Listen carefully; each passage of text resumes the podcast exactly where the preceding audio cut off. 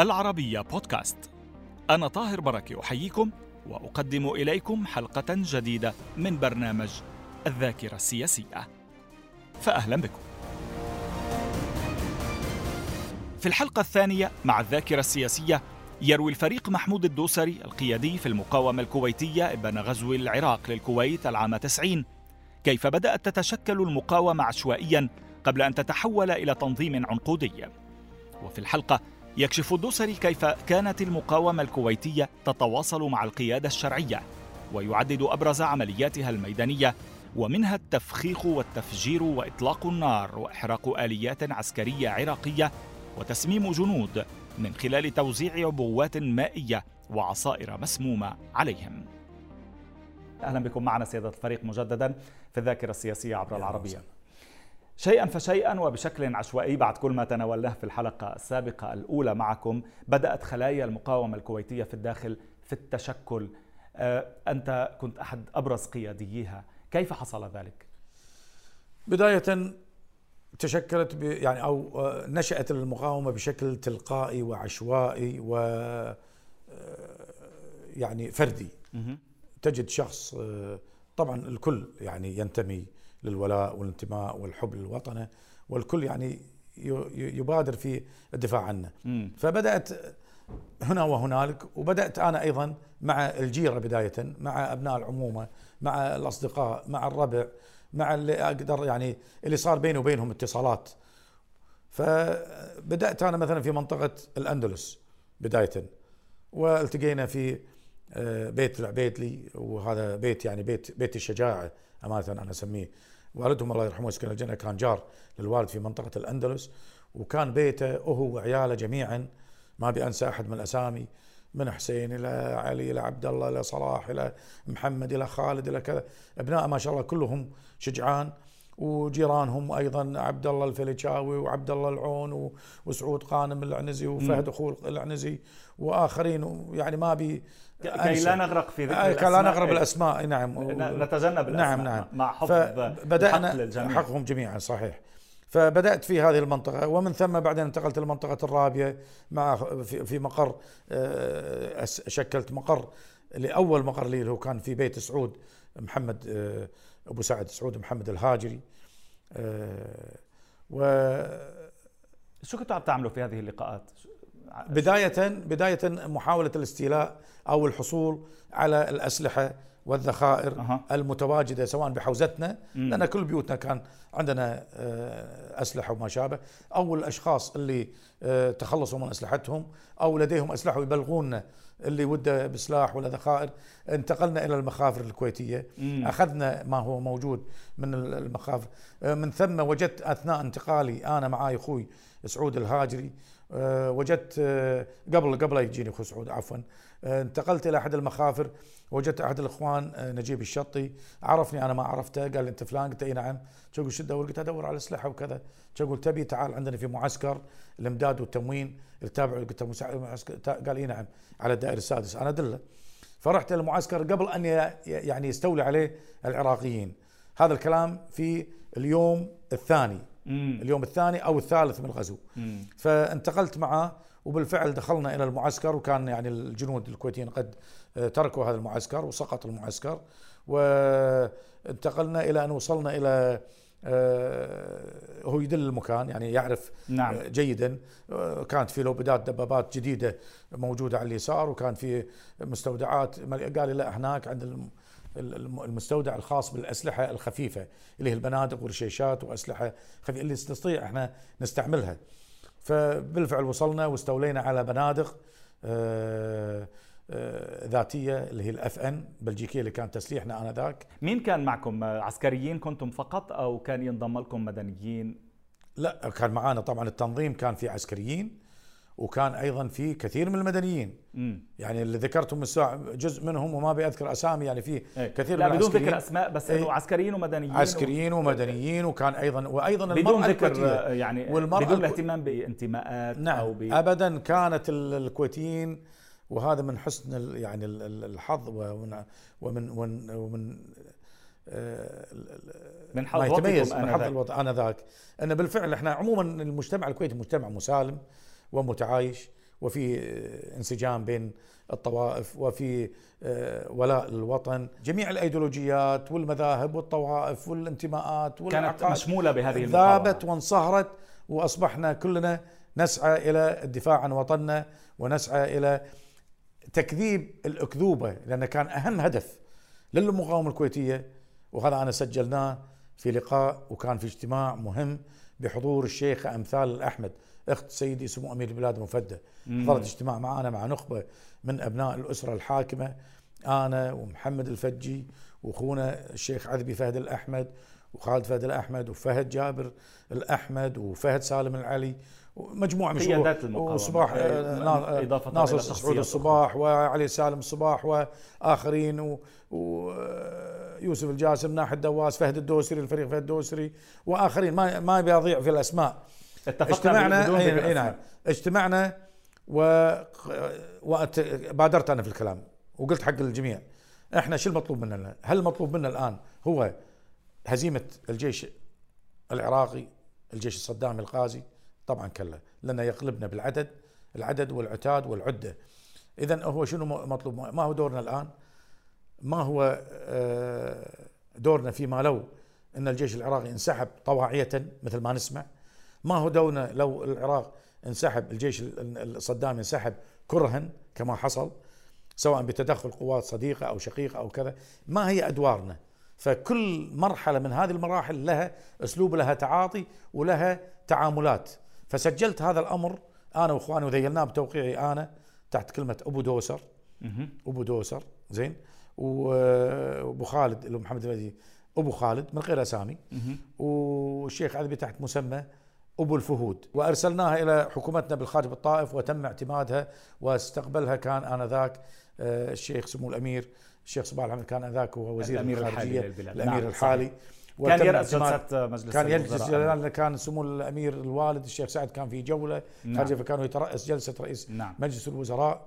واقروا هذه الوثيقة. كان هدفكم إثبات إثبات اكذوبه المسرحية الهزلية اللي قال عنها صدام إنه هو جاء لنجدة الثورة الكويتية. تذكرون لما سوق لثورة وطلع بعض ضباط الاحتياط اللي اعتقلوا من القاعدة البحرية. الحكومة المؤقتة وحطها الحكومة المؤقتة إي نعم. فإحنا نبي نثبت للعالم إن هذا الكلام اكذوبه لو كان هذا الكلام صحيح كان في مقاومة على الأرض من الكويتيين فلا من كيف تثبت تثبتها من عدم الهتافلة عدم تغيير إثباتاتنا عدم تغيير لوحات سياراتنا عدم الهتافلة عدم التعاون معه ومع قواته آه، ومقاومته. آلية متعطلة على الطريق تحترق. آه، جنود وهذا محتلين. وقد سألنا رجال الدين وقد أفتوا. قال هذا يعني من قاتل دون بلده وعرضه وكذا فهو يعني آه، مباح للأمر ويعني اعتداء قتلكم أو إطلاق النار أو كذا أو تعرضكم لقوات قازية هذا شيء مباح سأعود إلى العمليات التي قمتم نعم. بها أكثر نعم. بالتفصيل آه، بس آه، بدي أسألك قبل الفاصل هل كان هناك آه، قيادة موحدة تلجأ إليها في فيما الداخل؟ بعد فيما بعد لا إحنا طبعا ما انطلقنا من فراغ م. إحنا كتنظيم كأكبر تنظيم اللي هو فيما بعد بعدين مثل ما قلت لك أنا مع التقيت مع أخوي حمد الفجي م. اللي هو كان اتصاله معي وكان عارف صحيح. اتصاله تلفوني لما كان صحيح. بالمطار هو من حسن الحظ أخو محمد الفجي صحيح فجاني مع الشيخ عذبي الفهد في منطقة الرابيه عند بيت سعود وكذا واتفقنا كان بدايه الأمر عشان مقايضة ونتبادل أسلحة وذخائر يعينونا ونعينهم عندنا. إحنا أكثر هم عندهم. إحنا عندنا غيار عيار 7 هم عندهم عيار 9 ملي. إحنا عندنا MP 5 لأن يعني كان في عدد من القيادات. لأن إحنا استولينا أيضا على المستودعات الداخلية معسكر آه، المستودعات واستولينا على أسلحة ال Heckler and Koch. رشيشات عيار 9 ملي فجينا نتبادل مع فبعدين صار الحديث لما التقينا مع محمد مبارك فجي في منطقة اليرموك في بيتهم ليش ما نلتقي ونجتمع ونتوحد ونكون تنظيم واحد؟ وهنا بالفعل صرنا تنظيم واحد وبدأنا ننظم باقي المناطق الأخرى إلى أن وصلنا إلى تنظيم عنقودي لخلايا المقاومة يعني قيادة عليا يتفرع منها عناصر أو شعبة استخبارات يتفرع منها مستودعات رئيسية ومستودعات فرعية للأسلحة والذخائر والأجهزة وما شابه. بعدين يتفرع منها قادة للمناطق جميع المناطق كل منطقة بالكويت لها قائد منطقة. خليك معي الحين شوف قيادة عليا استخبارات مستودعات ومؤن وتجهيز. بعدين مناطق قائد قائد قائد قائد قائد. كل قائد منطقة تحت تحت الهد كل قائد منطقة تحت عناصر. خمسة قادة مجاميع. آه قادة مجاميع. هذا قائد مجم... قائد منطقة.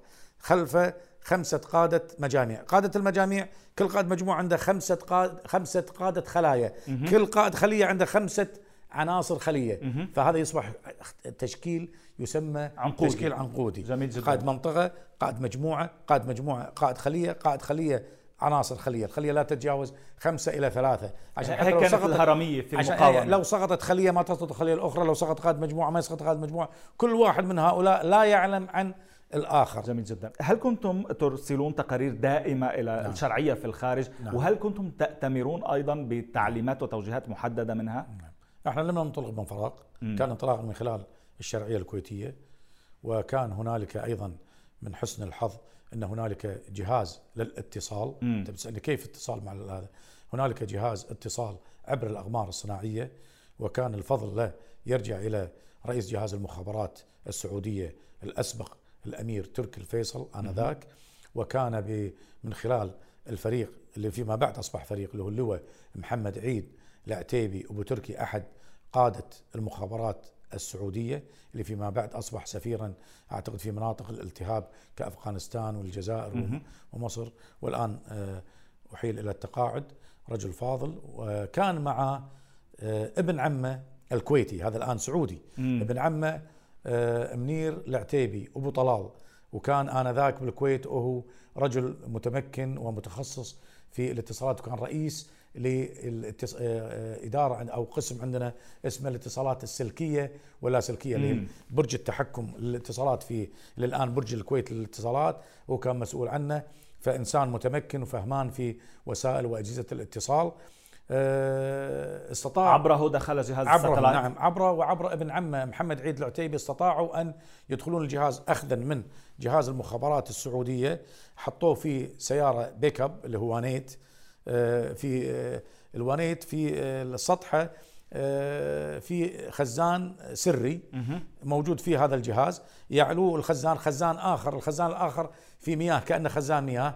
يعلو فوق فوق الخزان آه، أعلاف أغنام آه، كجت وشوار وشعير وكذا ورأسين غنم خروفين موجودين. ف وهم ناس أساسا من قبيلة عتيبة وناس يعني يعني قبيلة بدوية عريقة. آه، فأشباههم ولهجتهم ولكنتهم بدويه وكأنهم عمال يعملون في شركة نفط الكويت اللي يسمونها شركة النفط المحدودة الشركة العربية للنفط مم. اللي الشركة المقص... الكويتية السعودية مم. شركة مفهوم. زيت العربية هن اثنيناتهم شخصيا كانوا موجودين في كانوا موجودين في, في نعم اثنيناتهم كانوا في السعودية مم. واستخرجوا لهم هويات إنهم يعملون في المنطقة المقسومة مم. المنطقة المحايدة المقسوم بينه وبين المملكة العربية السعودية. وهذه حقول إنتاج مناصفة بين الكويت والسعودية. مفهوم. ففي موظفين كويتيين في موظفين سعوديين. السعودي يروح لهلا في الاجازات والكويت يجي حقه هلا. فطبعا هم أعطوا لهم هويات إنهم على أساس موظفين في النفط بينما هذا اتصالات وهذا مخابرات. فصدروا لهم هويات وحطوا الجهاز هذا بشكل سري وحطوا لهم رأسين غنم وجو مروحين. وصلوا عند السيطرات العراق طبعا كان العراق سيطر على الحدود ونقاط وتفتيش كذا قف لا تقف. آه، كذا نعم قال يبا إحنا وينكم جايين؟ قال إحنا موظفين كويتيين في النفط كان نشتغل هني وجايين راجعين لأهلنا. ماخذين معنا راسين غنم نذبحهم أكل حق أهلنا في حق الثلاجة. وكذا. تامرون على واحد منهم خذوه بعد يعني لا لا يا بروح تأكدوا منهم كذا مش عارف إيش.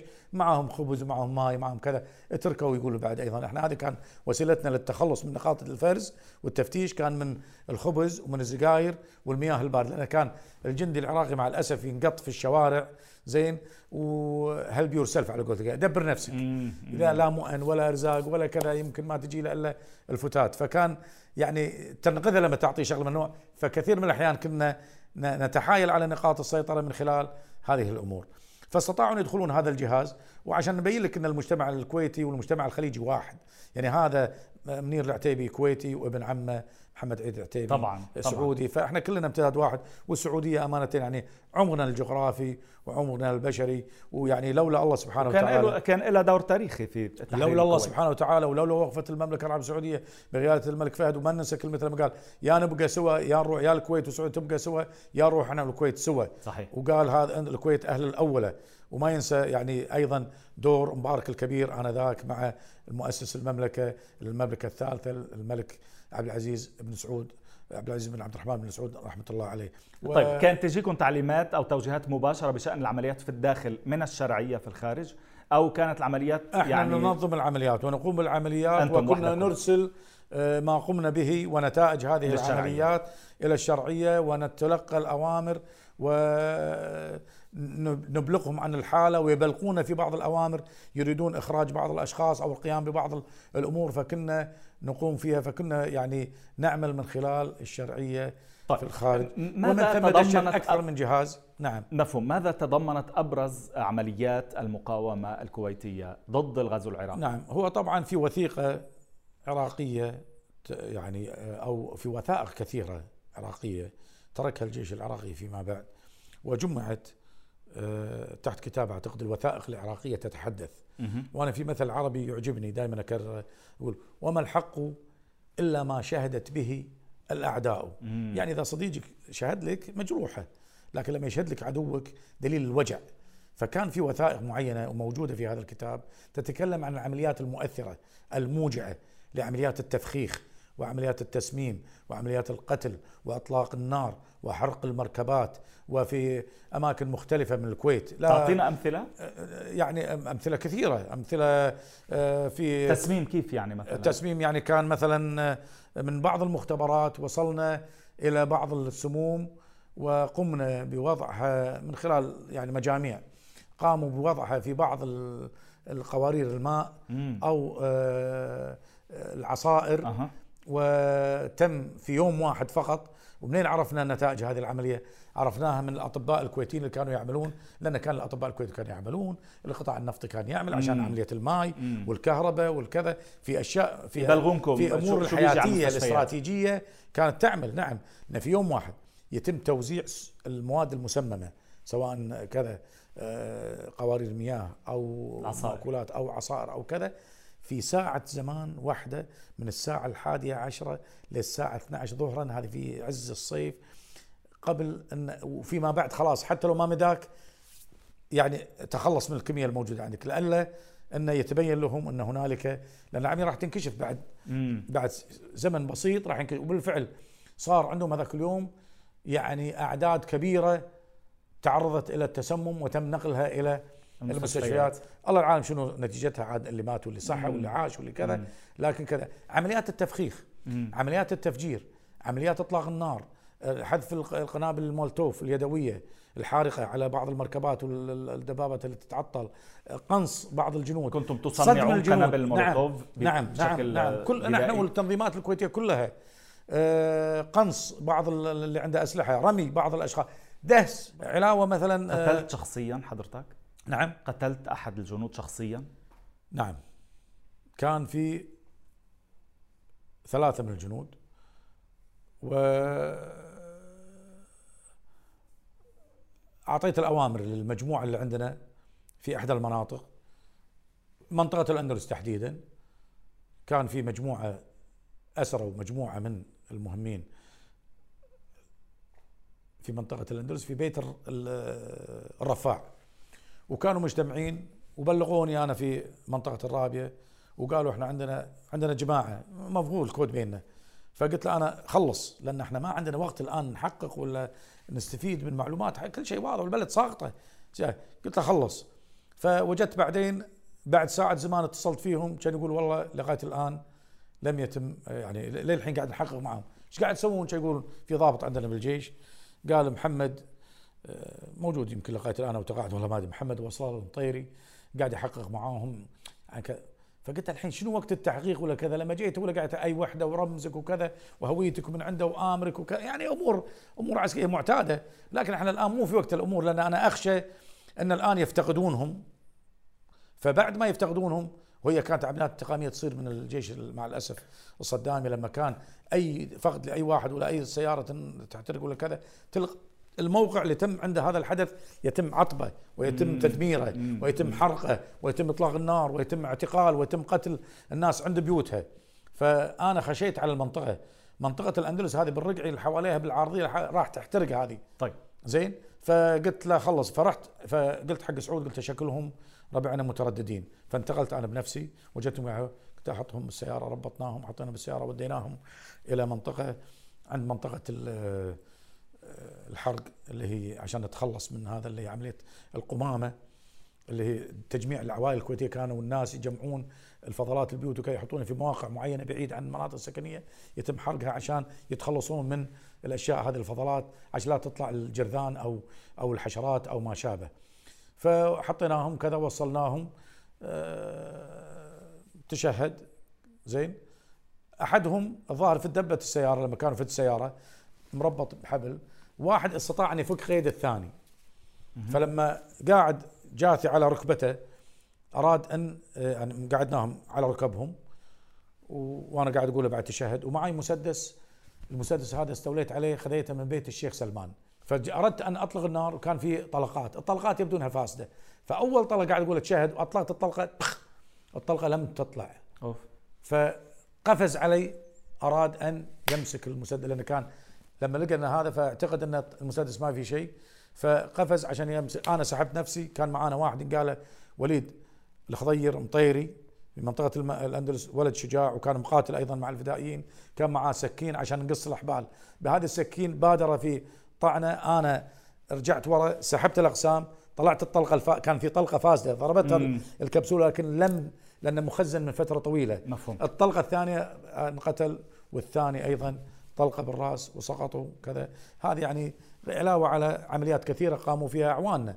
فقمنا بعمليات موجعة على الأرض عمليات تفخيخ أمام تسميم وفكرنا في عملية في الجو وفكرنا في عملية في البحر. وهذا ما سنبدأ به في الحلقة المقبلة. شكرا لوجودك معنا سيادة الفريق مرة جديدة. هكذا نكون قد وصلنا إلى ختام هذه الحلقة من الذاكرة السياسية أيضا. نتابع وإياكم وسيادة الفريق محمود الدوسري في الحلقة المقبلة من الذاكرة السياسية. إلى اللقاء.